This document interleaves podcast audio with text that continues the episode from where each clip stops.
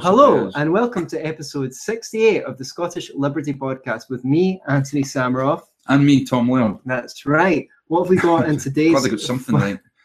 What have we got in today's fun-packed show? Today's fun packed show. Well, we're going to touch on the uh, the Harvey Weinstein, Kevin Spacey rapey Maybe better say cover rather than touch upon. Touch, we have It's- fortunate although choice. it's not a laugh, laughing matter. It's not a laughing matter. Um, really.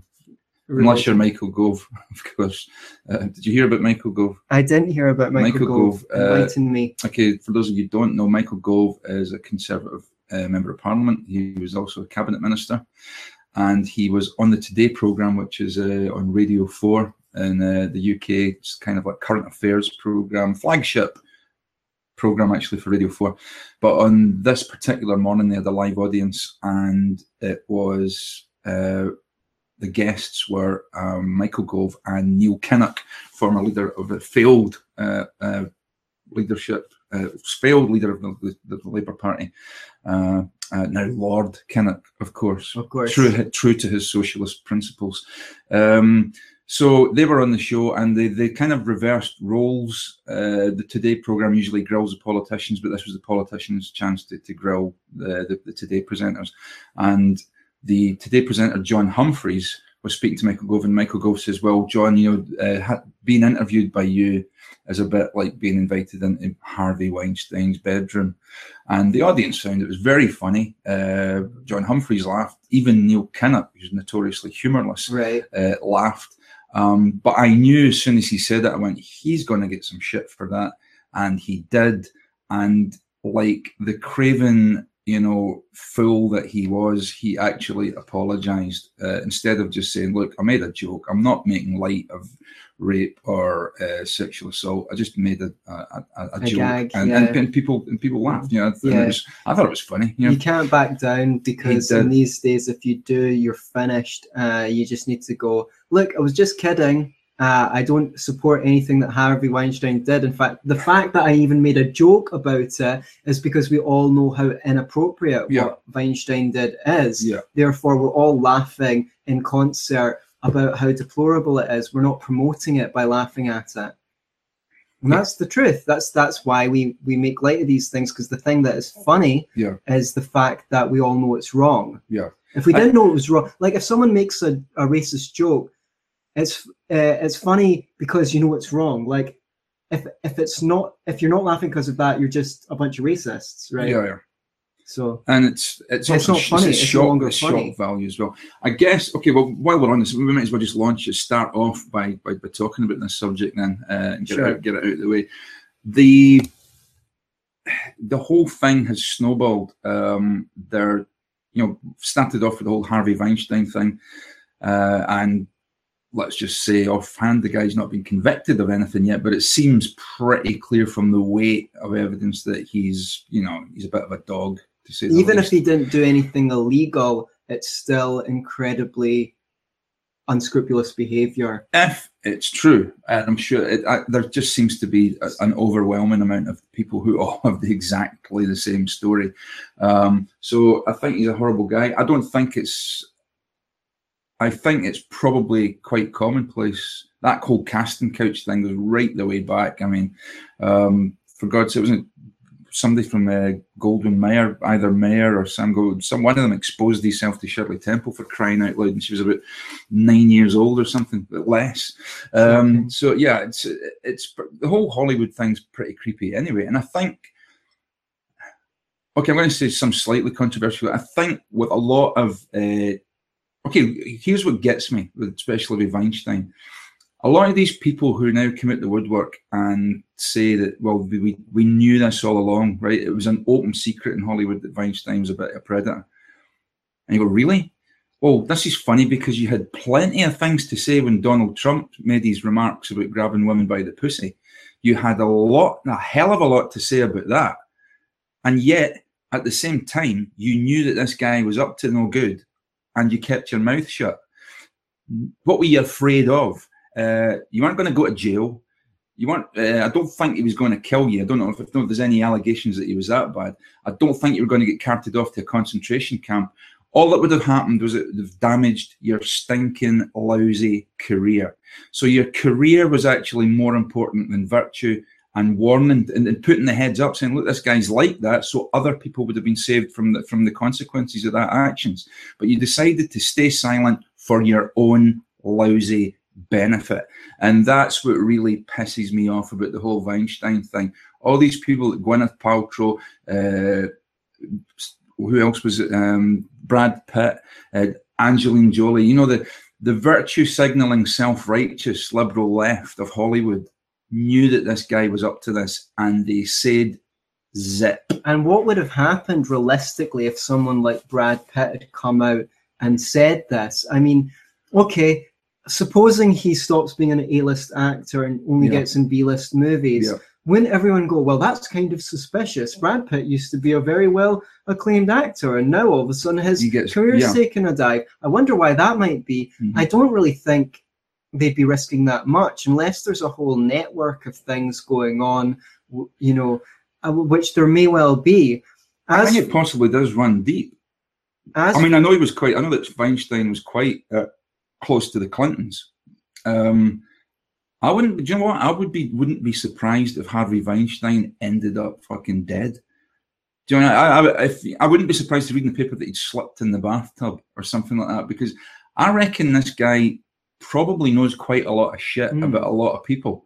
Um, so watch this space for, Did for you that not actually say that some of the people who've come out attacking him were the same people that called his praises out when they were accepting uh, rewards? Uh, Gwyneth Paltrow did. I know Meryl Streep uh, called him God.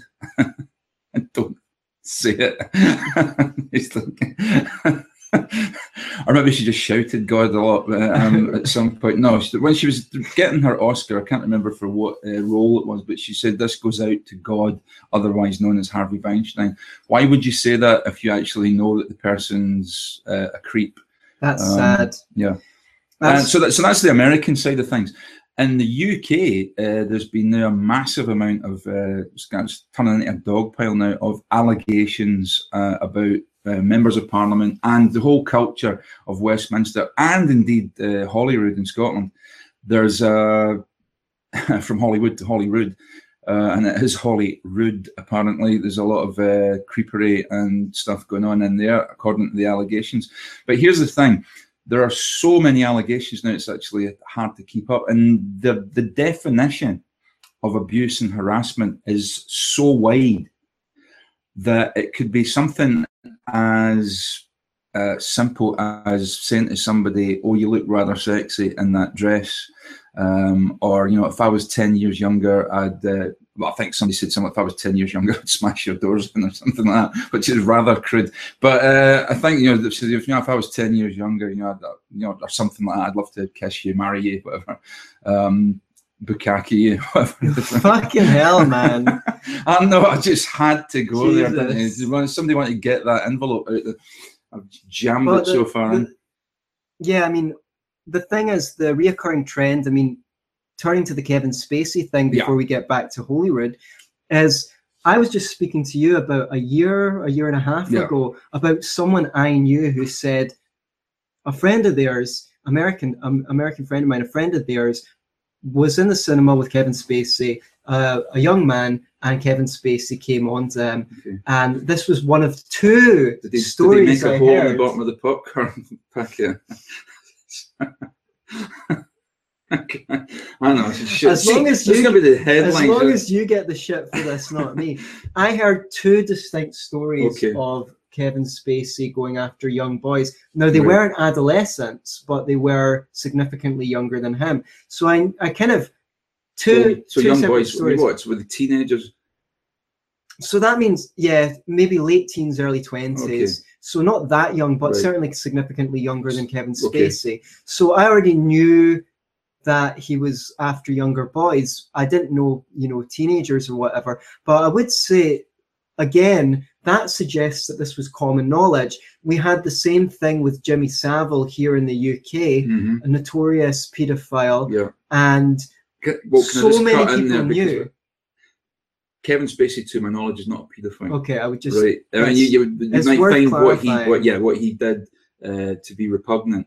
I think you could accuse him of being a pederast, but he's not a paedophile. I know it sounds like an academic distinction, but paedophilia is actually interesting Even prepubescent children. Uh, and to my knowledge, uh, Kevin Spacey has not been accused of that. But anyway, sorry, yeah. So, but Jimmy Savile was a rampant uh, Pedophile. and so many people knew about it. There's even a an excerpt on YouTube from the Sex Pistols being on television around the time and said, "Oh, and there's this thing about J- Jimmy Savile going on around."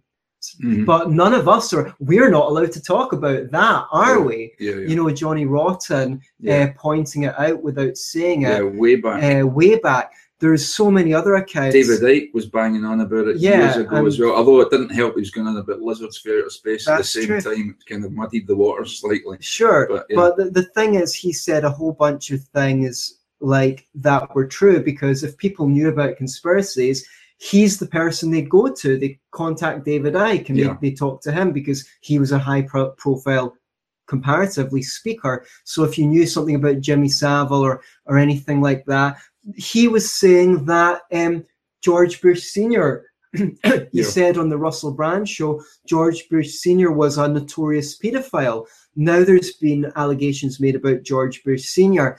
Uh, at the time, uh, being the strange ADHD guy that Russell Brand was, maybe he's recovered somewhat. He, he, he burst into fits of laughter and said, I said say something controversial. I didn't say that George H.W. Bush is a nonce. Yeah. And then he went to, he asked the people to check if it was illegal for David Icke to say that on the air. Right. And the studio got back to him and said, "Yep, that was illegal. You're not allowed to say that in the air." But it, obviously, the cat was out the bag by that that that Okay. point. Or you could. But the thing is, this is obviously rampant, and there's Mhm. this whole network of cover-ups. And why is that? I've heard one theory, which is if you wanted to get people to do stuff, they had to have a secret in their closet. Yeah. And in the old days, it was enough to get a gay person. Yeah. And if they didn't do, what, if they didn't play ball, you expose the fact they're gay. Yeah. Well, we now don't judge people for being gay. Yeah. So the they had to ramp it up, and they had to start soliciting pedophiles and putting them in positions of power. And then they can say, well, you know, if you if you Yeah. go out of line, you, we're going to we're going to We'll expose you. you as a Mm. pedophile. And that is maybe why all this stuff about um, Savile only came out after he died, Mhm. because Savile would have known about so Yeah. many other pedophiles in power that he was untouchable, because if they exposed him, Yeah. he'd expose everyone else. Yeah. Now, the question is uh, well, that's one theory. Another theory we always hear oh, power corrupts, absolute power corrupts, absolutely. Mm-hmm. But is it that power corrupts, or is it that corruption seeks power? I think it's probably the latter. I think corruption's in all of us um, to a, a greater or lesser degree. Um, but definitely, if you're in a position of unchallenged and unbridled and uh, unaccountable power, which I guess somebody like Harvey Weinstein would be, and to a degree maybe Jimmy Savile was, uh, then you know you, that corruption just gets c- completely out of control. Um, but I mean, it's culminated basically. There's a guy called uh, this is in the Metro. Uh, Fallon yeah. quits over over, sleaze. sleaze. And this guy was the defence minister, Sir Michael Fallon. Now he's resigned, saying wait, this is his quote: "Soldiers would not be allowed to behave in the way he has in the past." Right? Okay. So which way did they behave? The minister was caught up in a sexual harassment scandal engulfing Westminster after it emerged he repeatedly put his hand on a journalist's knee during a party conference dinner in 2001. Now, is that it? Really? I can't. He resigned over that. And right, I'm, I'm talking as an ex-soldier here, right? Uh, and he's saying saying soldiers would not be allowed to behave in the way he has in the past. Uh, putting your hand on somebody's knee. I could tell you some horrific uh, stories about you know what goes on in barracks, uh, and you know soldiers can behave incredibly badly. Well, Um, you're trained not to have the same level of empathy for yourself as others. You need to. Well, you, you end up do your job. dehumanizing, especially the enemy, but you end up Yeah. dehumanizing people uh, in, in particular. I mean, uh, there was all sorts of things went on uh, when well, I was a member of the army, uh, both against men and, and against women. Um, so some of the stuff I mean, frankly, there was.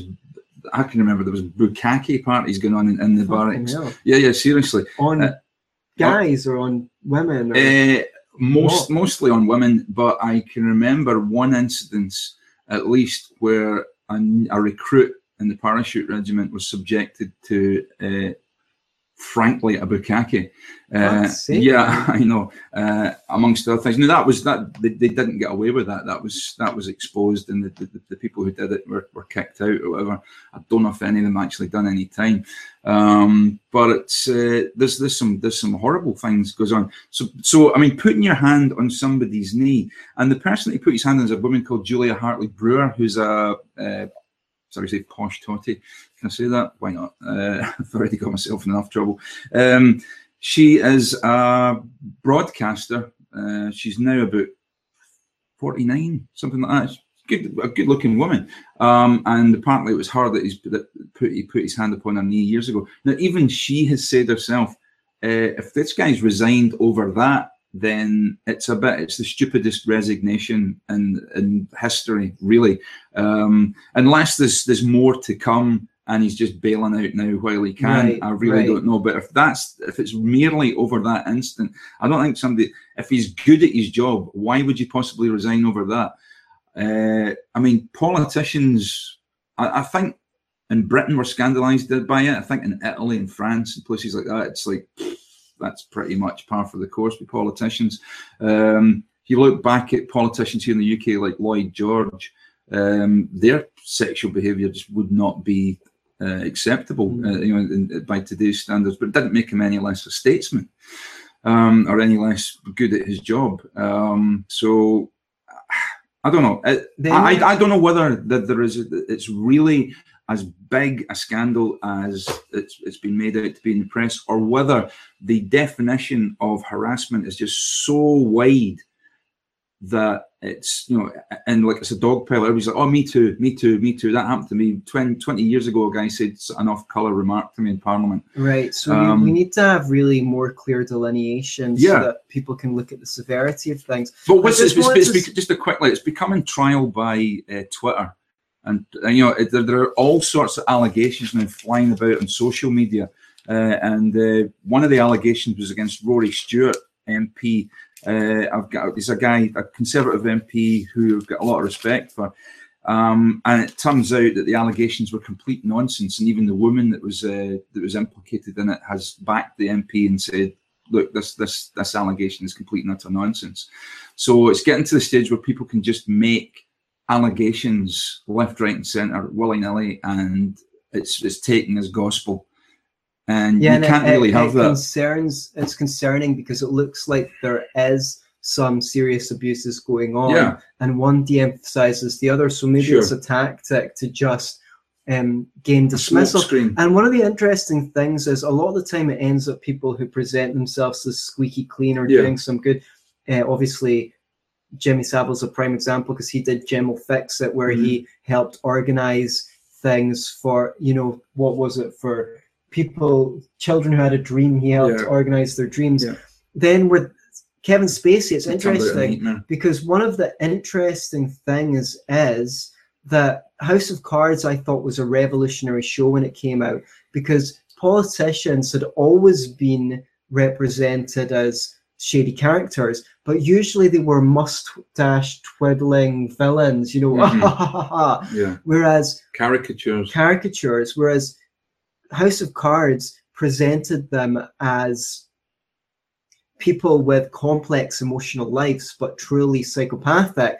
And he's meant to be exposing the annals of power, and he's got a dark secret in his pocket. And the weird thing is, when I read his statement apologizing for touching, for being inappropriate with this boy Mm. several years ago at the party, I could not help but read his statement Yeah, in the accent of Francis J. Underwood, the, the character he plays, Yeah. because it was just as glib. It was just the kind of thing that Yeah. his character would say. So I read his statement in a southern accent. yeah, and I think he's he's also getting some flack, uh, probably quite rightly, for using. I mean, for years, uh, although people generally suspected that Kevin Spacey was a gay man, he always kept his sexuality under wraps. I mean, he never came out, he never said anything about it. It was to him, it was his, it was personal, and he would not say yea or nay whether he was or not. And a lot of people are now giving him flack for you for when he made the statement about this guy, this young lad that he that he tried to get into take to bed. Um, he used that as a moment to come out as a gay man, which as a shield. Yeah, some people are yeah, accusing him yeah. of that. I think sure. I think it's probably right. I think I think they're right to give him flack for that. Yes, and there was people complaining that he's tarring uh, gays with the same brush. Although you'll have to fact check me on this, but I believe I once read that gays are actually one of the least likely demographics to be pedophiles. Um, so Well, I think it's just that the overwhelming majority of people, well, that we know about is they, they seem to be predominantly heterosexual, if you will. Um, but it could be just the case that um, the, the, the, there's more likelihood of you being exposed when it's when it's a heterosexual Right. case. You know, maybe maybe boys don't uh, are, are less likely to report it or speak about it. I've got no idea, Hmm. um, but And certainly the statistics would suggest that most saying- paedophiles uh, it's, it's, it's girls they go for. there's people saying largely on the alt right that there's a movement to normalize pedophilia, and in the future, pedophilia will be recognized as another sexuality. It wouldn't Just like surprise me. I, I'm, I'm skeptical about it. Why? I just don't. I just cannot see the vast majority of people saying, "Oh yes, that's okay." Like, you know, oh, some men just love small boys. well let me let me with okay, it, well, let, let, girls. let me let me fly this one right and see if you, you know put this one up the flagpole and see if you Sure. select it. Uh, in some countries, you can make a decision about your gender at the age of as, as young as seven years old. You can make a decision to have gen, gender realignment surgery.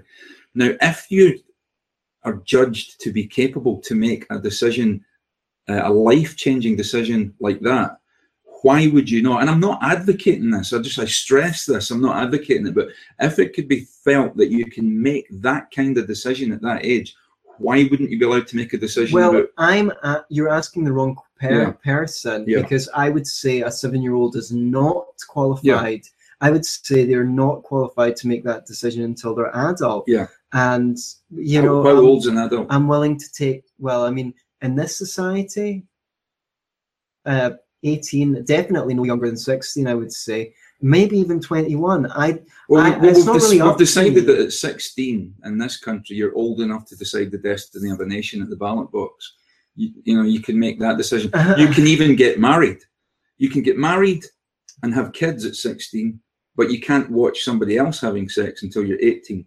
And you cannot have a drink of alcohol at your own wedding at 16 in is Scotland. that true? Are you not allowed to drink at private events?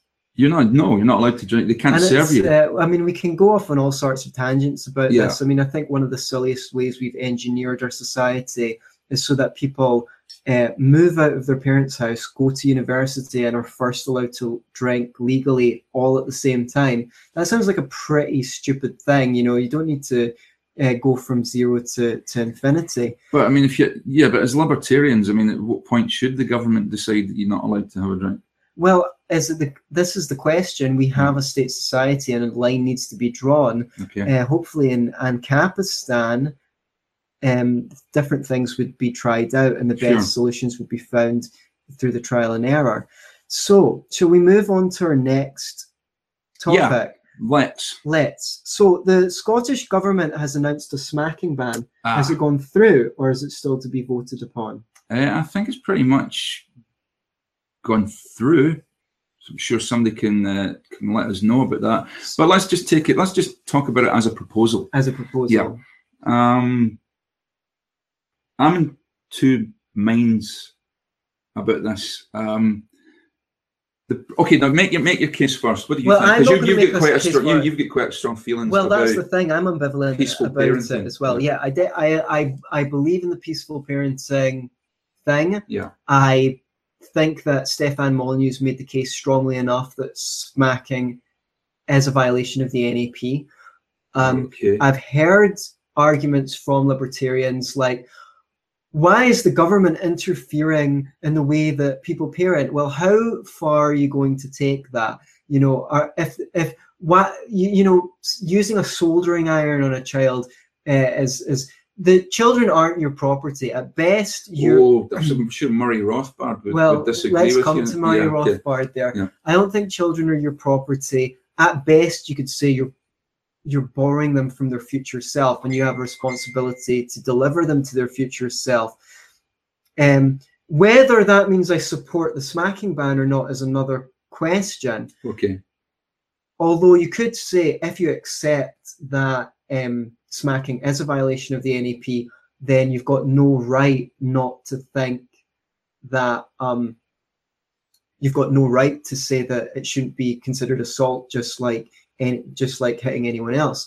Um, Murray Rothbard's view was basically that uh, parents didn't even have a right, uh, a responsibility to feed their children. And he also said that if the child runs away, the parents don't necessarily have uh, have a right to, Yeah, to, to taking the child child back. Yeah. Now, I think most libertarians, including acolytes of Murray Rothbard, um, Walter Block included, uh, Stefan Molyneux, I don't know if he's an acolyte of Murray Rothbard, but he's certainly done some thinking on these issues, have said, well, no, Murray Rothbard was wrong on that because what he missed out is by fathering a child, you've already, or mothering a child, you've already, um, you're responsible for the consequences of your actions. And I think that's the correct libertarian position. You, no one forced you to build, bring a child into the world. Murray Rothbard wasn't against abortion either. So the thing is, no one's forced you to do it. If you bring a child to term, um, and obviously if you're against abortion, if you conceive, see, Yeah. then you've done that. Uh, that's that's a consequence of your actions. Therefore, you're responsible to the child. I think that's the correct uh, position. Okay. In favor of the smacking ban, I would say it seems to have not done much harm in the other European countries and other places that have been banning it since the late 60s, the, the, the early 70s. And even though in many of those places the consensus was against the smacking ban, Mm. since then, most parents, the vast majority, we're talking about maybe in the 90s or percent, say it's a good idea. Yeah. So it seems to have not been that bad. Um, the in favor of that, it sends out the right message. If I mean, we can talk briefly about why you might be against smacking. I'll just, I'll just. Ninety-three percent of studies on the subject have concluded that spanking is harmful to children, uh, which is uh, unheard of consensus in the social sciences. You never get that much consensus in the social sciences. The only benefit, no one's ever produced a shred of scientific evidence that spanking is beneficial to children. Uh, the only possible benefit is that it gains immediate compliance. So Right. so but so with pointing a gun at a child so it's not really clear that immediate compliance is necessarily a benefit but you can make an argument that it is one the literature seems to suggest that doing it too often can result in children being chronically defiant and that the kids that were not spanked were better behaved in school than the kids that were spanked on the whole well why because because you're Sorry. right so I'll, I'll tell you after. because Uh, you're yeah. because say at home you're very regulated well then at school you're no longer in the same level of regulation so you, you go nuts spanking has been led to um, a shaving off up to five iq points uh, parents seem to have a poor relationship with their children if they spank than if they didn't um, children were more likely to resort to violence as a means of solving problems and they were more likely to smoke twice as likely to develop drug and alcohol addictions, more likely to develop anxiety disorders and depression, more likely to show symptoms of PTSD, more likely to display antisocial behavior and abuse their spouse or children later on in life, and finally, and you can say, you know, I was attacked for saying this once online because I said they're more likely to enjoy masochistic sexual behavior later in life. And I was told that that was taken out of the DSM and was no longer seen as dysfunctional or mental illness. So you shouldn't say there's anything bad about enjoying masochistic sexual behavior. I leave that to you to decide. Okay. So that's the that's those are the reasons you might not want to spank your kids. The question is whether the government saying, sorry, you're not allowed to do it, so against the law, is any better. First of all, that's not telling parents what to do instead of spanking. That's not giving them excellent negotiating and parenting skills. Secondly, and they might just do something else which uh, which might end up being worse. You know, they might just yell at the kids all the time. They might call them names. They might swear at them. They might lock them in the room without dinner for nights in a row. Who knows what they'll do? Dope them up. Dope them up. They might put them on these fucking prescription pills. Yeah. So this is the argument against the removal of a negative is not the application of a positive. Okay. Plus, what the fuck are you going to do with a parent that spanks their child? Are you going to put them in prison? Yeah. And then they'll be without a parent at all. So that's why I'm ambivalent, even though I I'm not against it. Yeah. I can't come out and champion it and say I'm strongly for it. If you say, "Are you for the smacking ban?"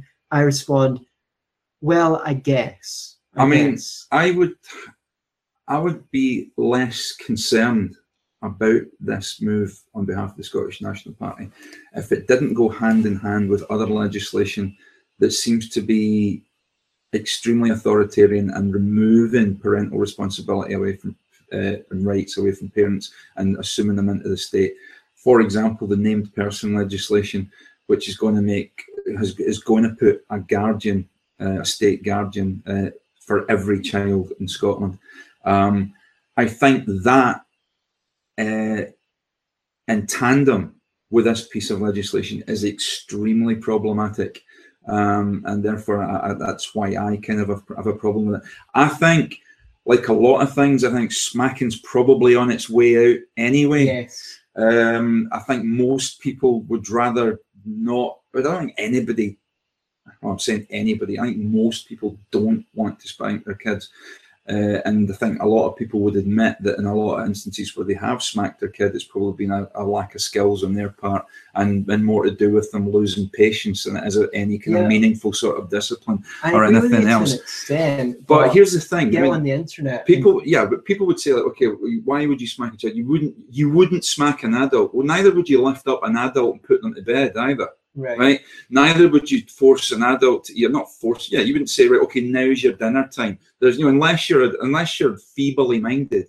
If somebody was an adult, you wouldn't pick them up and put them in the car and strap them in and force them to go somewhere with you. Mm. So there's, I think, up until you're whatever age that is, if you're old enough to run away and run your own life when you're nine years old, you know that's up to you. But up until that point where you can make decisions for yourself and look after yourself, I think parents have certain rights over their kids. Um, well, I mean, uh, you you know you you're allowed to grab your child if you think they're going to run into traffic. Well, yeah. I, I, guess you're allowed to grab an adult if you think they're going to. Yeah, run I suppose. Yeah. The the thing is, obviously. But there's a lot of things you do with children that you would not do with do, an adult. With an adult, that's certainly true. And but the, the, the, I think the problem here is, well, the on, up until that age nine or whatever it is, that is when the brain is forming. That is when children are the most vulnerable. In many ways, the the the personality adapts to the environment in those years, and I think.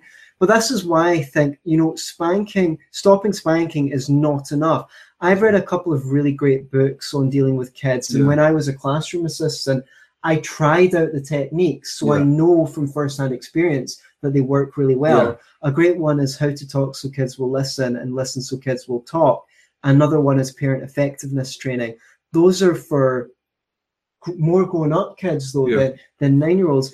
I think this is the fear is here, right? I, I'm I don't think it's under dispute that spanking's harmful. You know, as many people who watch this know, I'm a therapist and uh, I've looked into the neuroscience as well. I understand how trauma works, right? Trauma tends to happen in a circumstance where you experience a real or perceived threat to your life. and you you experience that in a state of helplessness. Yeah. If you're not in a state of helplessness, you go into fight, flight, or freeze. If you are in a state of helplessness, you can experience a trauma. Now, I would add that real or perceived is very, very important because you don't actually have to have a threat to your life to experience a trauma. It only needs to be perceived. Now, for a small child, grabbing them and holding them down and hitting them can be perceived by the neurology as a threat to their life, and they also experience it in a state of helplessness. So I think it's the exact Mm-hmm. circumstances where a trauma can be experienced. Yeah. That's not to say that it always will be, and certainly not to say that parents who do this, that's what they want to achieve. Yeah. Certainly not. But I, I fear that, and and I think if you want the government to do something, we are in the unfortunate position of having a public broadcasting company. They can broadcast this information, get the experts on, and also put shows on demonstrating the alternative means that have been proven. They can go to the science, they can go to these experts that come into people's house and Yeah. teach. You know, they can put they can put shows on it. Uh, again, Supernanny's more in the kind of authoritarian. step type thing. Yeah, it's it's a step in the right direction, but it's not all the way in the right direction. But the the the people need to know what they ought to do, not just what they ought not to do. Sure. And this is in the communication lear- So, literature. so do you advocate? Are you saying that any kind of punishment is is not uh, is not helpful? I would say it depends how you define a punishment, and it, it depends on the circumstances. This could be a whole nother Yeah, conversation that we can have. But um, I think the problem with punishment is it focuses children on the negative consequences of their actions to them. Hmm. So it doesn't, like, supposing your son kicks your daughter and you say, go to your room, or you punish them, what, however you want, spank them, take away their toys. Do you think he's in there thinking, oh, you know, I really did wrong. Yeah. I hurt my sister? Or is he thinking, I hate my sister? Next time I'm not going to get caught. Yeah. And when they're not looking, I'm really going to show her for telling on me. So the thing is, punishment has the ability to make people mad and focus their attention on other people rather than instilling in them a sense of values. Then then why punish parents for smacking their children then? well you know that's a great question and and and this is the thing this is the question um what do you want as a result Mhm. you know we've had conversations before about how we think prisons should be and Yeah. whether they should rehabilitate criminals or whether they should be for the specific purpose of making people suffer Mm. I define punishment as any action which is selected deliberately to make another person suffer in order to get them to change their behavior. With the goal of that, it doesn't mean you're going to succeed. So, for example, let's take the example that I've used before. If you've got a student in the school play and they don't learn their lines, and you take their part away from them and give it to another child after they've been warmed, I do not consider that to be a punishment. That is a consequence because you said, well, if you don't learn your part, the play can't go on. So we're going to have to give it to someone else. So, so, so that is a consequence of their actions. But if you give them a week of detentions as well, that would be a punishment. But that'd still be a consequence of their actions. If they, if you say, right, if you if you screw this play, or well, not a play, but let's take another instance. to say, right, if you behave in this manner, you will get, I don't know, the cane, right? Okay. So if you then do that, knowing that the cane is the punishment, then that's a consequence of your actions as well. I don't think it's this. I don't think it's the same thing, and Okay. it, it is a fine line here. So that that kind of needs to be Okay.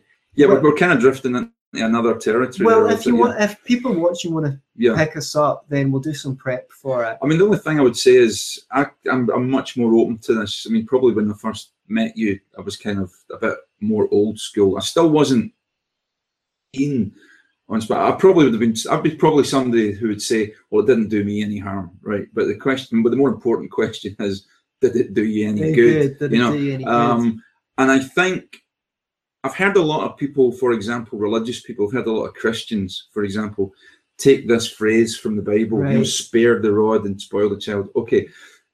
The rod It's the shepherd's rod. is the rod is a symbol, biblically speaking, scripturally speaking, the rod is always a symbol of authority. Okay, uh, sorry, the law, symbol of the law. Um, the scepter was a symbol of, you know, the rod and the scepter. The scepter was a symbol of authority, and the rod was a symbol of the law. So what it's saying is, you know, spare the law and suppose. In other words, if you don't give your child guidance and rules and boundaries, you'll spoil the child. It does not mean that you should hit your kids. Uh, that that is not what the scripture is saying there. Um, but at the same time, I'm not in favour of criminalising parents for meting out what I would consider to be reasonable. A smack on the backside, uh, I don't think is. is it, I get, I but I, I'm open, and I, I think if you can bring up your children without hitting them, it's probably a good idea. And I, I- but I just think it was. And here's another thing, you know, as a man, uh, I think it's true that that people surveyed most women who smack their children say that they are far more likely to smack their boy children than they Yeah. are to smack their girl children. I know when I was at school we had corporal punishment. Corporal punishment was in fact boy punishment 99.9% of the time. Uh, and then people say, oh, that's probably because boys act up a lot more. Well, you know, maybe there was a lot to act up about, you know. Yeah, there's um, there's actually some truth to that because men, boys are more. Oh, I can't remember the word, but boys are more likely to act out, whereas Yeah. women are more likely, girls are more likely to act in. Are you So suggesting that there's gender Ge- there differences are beyond differences. genitalia and social programming? There are gen- there are proven gender differences. Wow. Women are far more likely to uh, develop things like eating disorders and things like that because Right. they act in, whereas men are more likely to end up with um, with sex addiction and other kinds of addictions because they act out. Uh, transactional is the word. So if you hit your boys, they're more likely to hit at school Yeah. Whereas if you hit their your girls, they're more likely to develop self. It's sad to see. I've got the more female model of mind. I act in. I do not act out. Um, Unfortunately, you don't have the body of a female. otherwise, you make a fortune. otherwise you might have been married again. Well, I don't know about that. I just want. I, I wanted Easy to tiger. to bring up an argument. I I think I heard it first time from Stefan Molyneux. I may have heard it from others, which I think is a really important one. You said you didn't think it did any harm, but it, Mm. but the question is Well, I'm not whether so it, sure about that, but I whether- say that. Yeah. whether it did any Yeah. good. And Stefan Molyneux made this argument very well. It's not just what you're doing when you spank or when you punish; it's what you're not doing. So you're not teaching the, you're not modeling the negotiation skills and the the the kind of ways of resolving disputes and getting cooperation that you could otherwise be getting. For example, a friend of mine, when we were having this debate many years ago, said, Well, once I ran away from home, and when I got back, you know, my parents spanked me to show the severity of it. But the thing is, if you say shout all the time, no one hears you shouting uh, anymore. It's how you use your severity. Another way to do that would be to take the child into the other room and say, you know, are make a real serious tone about it and say, you know, Yeah. your mother and I were very concerned about what you did. You know, put some gravity on it and also ask them, what were you thinking? What made you do it? And there you're actually creating a situation where you get to know your child better, they get to know themselves better, and they also know how to have a serious conversation about things.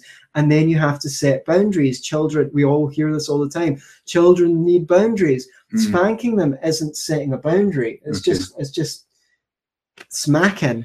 Well, they fuck you up, your mum and dad. They don't mean to, but they do. As uh, they yeah, fill you with the flaws that Yeah. they had, yeah. and I can't So remember yeah, basically, extras just, just don't for you. have kids. You know, the world doesn't need more people. You know, we're a fucking virus with shoes. So, in that misanthropic note, let's uh, move move on.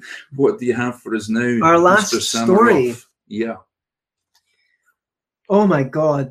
The Scottish government is bringing out new legislations for landlords. at the end of this year. To finish on a light note, this what could is you really, possibly have against you know getting rid of slum landlords and actually making life is- better for tenants? This is going to be interesting. This is Okay. not going to be boring. Do not shut off. let me just see before we go on. Let me see if we've got any comments from our live Well, viewers. three viewers. Thanks for listening in. Just uh, Patrick Chapman saying Cyril Smith was a pedo.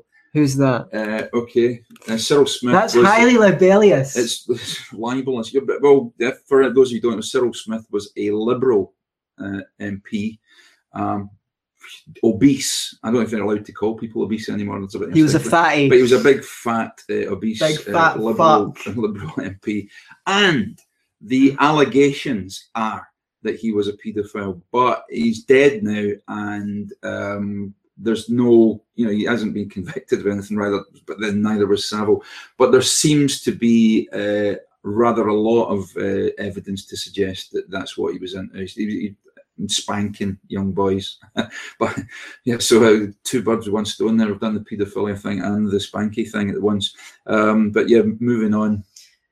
So uh, the Go- Scottish government should get smacked for trying to help tenants because this is not going to help. It's going to make things worse, and we'll explain why. I'm sure. Okay, so starting on December the 1st of 2017, landlords and tenants cannot agree on the duration of the tenancy. So you're not allowed to say you're going to stay here for a minimum of six months, nine months, 12 months. Yes. Can we can we sign a contract agreeing on a minimum? They can only agree on a start date. Can you fucking believe that? Can you fucking believe that? I, I can't fucking believe it. I mean, I was, I'm Right. actually I was speechless there. That's how much I couldn't believe it. Right. Um, and but there's some other madness as well. Yeah. yeah. landlords can no longer end a tenancy without giving a reason. They can only end the tenancy at any time after the start day, but only if they satisfy one of 18 grounds that the government has specified that the so you're not allowed to chuck your tenant out because you don't like them uh, if, even if you give them appropriate notice Yeah. here's another one tenants can end the tenancy at any time. Any time point. all they need to do is give 28 days notice so they can just say yeah i'm leaving in four weeks even if they're not allowed to so you right and landlord yeah there's some other stuff but those are the main ones um Okay, first of all, oh, have you got something? i'm something just saying this isn't going to work the first thing it's going to do is it's going to make it difficult make it difficult for certain people to even move into a place because landlords are going to be far more discerning in who they're Yeah. going to take in and then the next thing that's going to happen is this is just a stepping stone for them to introduce rent controls Yeah. that's where it's going Do you think this might precipitate, uh, even at this moment in time, a lot of landlords just bailing out of the, the, the rental property Yeah. market and selling off? Yeah, they're going to set. Well, that's what that may be what they want. Maybe Right. they think that land, owning a house is abusive, is um, an abuse of economic power, and they want people to sell out. Right. People are going to keep theirs empty, keep it as a um for rel- visiting relatives. or. Airbnb or something. yeah, and they're going to crack down on Airbnb soon as well. Yeah. I'm fucking sure. I'm certain that they will, unless people stop them. So basically, is that because the people out there maybe you know if they're not libertarian minded, going, oh, you know, what could you possibly have against this? Is this is this is to stop slum landlords. This is to stop the, the abuses of uh, of evil landlords. You know, who don't give a toss about people and throw them out into the street and things like that. But I think at the heart of things for a libertarian, your property is yours to do as you see fit with, and how Yeah. you rent it out and who you rent it out to is entirely up to you. Um, the the more landlords that there are, and the more properties that's that there key are, point. then the, the, the better the relationships between landlords and tenants will become. The less landlords that there are, then it, obviously that you get a shit service. You know, the less Yeah. less competition that you have. and these things reduce the number of land. The more you legislate, the less property there will be to rent. yeah, And what picking up on your point, Yeah. if the target is slum landlords, yeah, then just target the slum landlords. yeah, Don't do a um, across the board legislation. Second of all, the one thing that the left do not seem to have in their vocabulary is market competition. Mhm. That your best position as a consumer of anything is to have as many service providers as possible. They seem to understand very well oh, monopolies are bad for the consumer. Yes, they are. Mhm. And all your stupid, well intentioned legislation it does is move the move the market to be more monopolized by fewer people. If you really want to get rid of slum landlords, build a hundred thousand apartments, build a million apartments. Mhm. People will have to compete for tenants, and the quality of service will go up and the price of services will go down. Oh no, but we can't build that. Oh, but rent controls work in New York, don't Uh, they? no, they don't. Uh, you have people who want to move out of their apartment in New York that can, because if they move out, they'll have a higher rent. So they're Yeah. just clinging on for dear life. Right. I just want to go through some of the previous government legislations which have clearly worked so well Yeah. to improve the housing situation in the UK. Um, restrictions on the use of land and buildings, such as planning and zoning, zoning laws, building codes, height restrictions, or you're not allowed to build above four stories. Green belt policies restrict the supply of housing. The government decides how many people can, are allowed legally to stay in a flat. So, for example, if you've got your student buddies, you can't say, "Hey, I'll just move my mattress into your room and you in the other room." Mhm. We'll split the rent four ways. It'll be cheap as crap. We won't need to go into debt. No, you're not allowed to do that. Suppose why? You're out at uni for 40 hours a week. You're at your part-time job. Yeah. Uh, you're at your part-time It's job. just a place another 60. down. Yeah. I'm just I'm just sleeping at my flat. I don't really need it to be in very good condition. I've got a part-time job. I spend a lot of time in the library. Whatever. Yeah. Keep your costs down. Yeah. You're not allowed to do that, and that would obviously improve the quality of landlords because because more people were in fewer spaces, there'd be more flats available, etc., etc., etc. Help to buy schemes were meant to help people on low incomes buy their houses, but we all know the law of supply and demand. If you give those people money, the seller just goes, "Well, I know, I'll jack up the price that I'm uh, that." Any subsidy is going to jack up prices. So low interest rates, the interest rates have been unprecedentedly low since like what the 60s, 70s. Okay, what does that people do? Well, I'm not going to save my money in the bank because I don't get much interest of that. Oh, look, a loan on a mortgage is really, really cheap. I know I'm going to buy lots of house. I'm going to put my money in housing. Yeah. That jacks up the price of houses, which jacks up the price of rent. Tax privileges for mortgages on homes, same thing. Other policies drive demand through the roof. And then you've got all this stuff like landlord registration, stamp duty in England, which means you have to pay certain taxes to, to buy or sell a house. Um, HMO licenses in the UK, which say you need to have this kind of fire door, you need to have the fittings this way, that they increase the price for landlords. Who ends up paying? Obviously, obviously it's the tenant that pays for this stuff. Um, so all of these things push the price of rent upwards. This is a serious fucking issue, okay? Yeah, but if you rent control, you won't get the price of the rent going up. That's the whole point of rent control. Stop the price of the rent going up.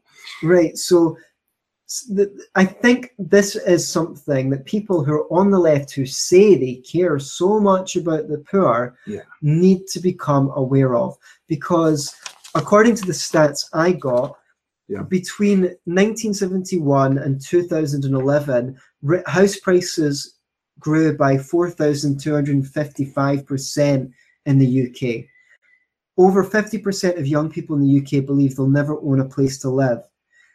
Houses aren't expensive to build. A two bedroom timber frame house costs £25,000. Yeah. If you really want to help the poor, you really, really want to help the poor, build a fuck ton of apartments, get the price of housing and the price of rent through the floor. Not only will it be cheap as anything to look after poor people, but all you people who aren't poor will have so much more money in your pocket that you can donate to causes. You can buy lots of stuff, which will mean that there's lots of jobs for the poor people. Why don't these people who say they love, love the poor, why aren't they talking about how the government is responsible for the high cost of housing and rent? And by the way, the reason why the government is non-partisan in this issue is because at any one time, nine times as many people own a house as are looking for a house. So they don't want to piss off the people who already own houses by allowing their house prices to drop. So whenever there's like a house pricing crash or anything like that, they print money and, and they fiddle with the economy. Make it stop!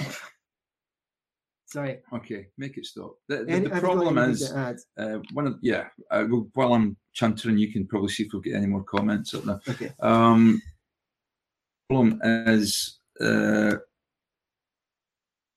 in the room is basically, um, you know, politicians won't admit this, but they want the, the whole economy is based on overinflated property prices. So if you let property prices drop. You'd love to see property prices I drop. would. I'd love to see property prices drop. However, there's a hell of a lot of people out there who don't want to see property prices drop because that's their investment. They've, they've, uh, you know. You know, they can't wait to tell other people at dinner parties, you know, how much the, you know, their, their property's worth these days. Uh, frankly, if I had my way, your property, whatever it is, would be worth about four bob. yeah, because then I Um, could yeah, buy a house. and I'd be able to buy a house as well. Um, I mean, I'm not young; I'm 50, and I really don't have any. It's not on the horizon. There doesn't seem to be any uh, way for me to, to own a home. Um, so I really think that it's not being honest about its intentions. It arm waves. It deals in platitudes. It talks about you know what they're trying to do is manage it so that they, they just build enough houses that Just to to, sort- to satisfy a little bit of the demand, but they don't want to build that many houses that the price of property starts going down because that that means that, basically property prices dropping did for the, the Yeah, last Labour yes. government and it probably done for John Major's government Yeah, as well. So that is the Major's unwritten law. Thou shalt not let property prices drop. And as long as that's the case, I'm afraid we're in a hiding to nothing in terms of getting poor people. Yeah, and no one's no one's bloody talking about no, it. not No one. quantitatively. When I No. found out about this, it, you know, I, I wrote an article for the Scottish Libertarians website called "The Hope of Affordable Housing." Check, it, out. It's a really good article. Uh, the Cobden Centre took it on, so did the Backbencher. So it's in three places now. That's at www.scottishlibertarians.com. um, the hope of affordable housing. And I talk, uh, and I think this is the issue. This is this should be the only issue that people who say they care about the poor are taking are talking about. Because if you could get the price of an apartment to thirty thousand pounds, that's affordable for working class people. You know, um, so so the, the here's the the crux of the issue is if you ask me, it's no coincidence that the government says you're not allowed to have four people to a two bedroom flat. It's Right. got nothing Yeah. to do with trying to protect them from slum landlords. It's got everything to do with keeping housing prices up. And, you know, fundamentally, it comes down to the issue of why the hell have central governments given banks the right to set interest rates? What the f- hell? The whole What the barreling the fuck? whole point of the interest rate hmm. is that when lots of people are saving, interest rates go down. When lots of people are borrowing, interest rates go up, and the market reaches an equilibrium. Interest is meant to be the price of borrowing money. Then it's only when we have a market and borrowing money we know what the best thing to do with that borrowed money is. The bank manager sees a bunch of entrepreneurs and says, "Yeah, your idea is pretty good. I'll lend you money." Nah, that uh, uh, that idea is never going to fly. Get your money from someone else. Or you want to buy a house. How reliable are you? Well, looks like you'll be fine. I'll give you the loan. Who is worthy of borrowing money and who is not? And what really annoyed me after the crash of 2008, people were going, this is so unfair. The banks aren't lending money to small businesses. Yeah. You were just complaining that they lent out money to people who weren't worthy of being at back. Of course, they're cautious about lending money to small businesses. You idiots! I'm going into meltdown here. Get the government out of banking. Uh, get them out of everything. To be quite honest with you, uh, the more things government could be out of, the better. So, on that uh, angry note, um, For God's sake, for the love of God, be libertarians yeah, don't be a lefty. or a righty.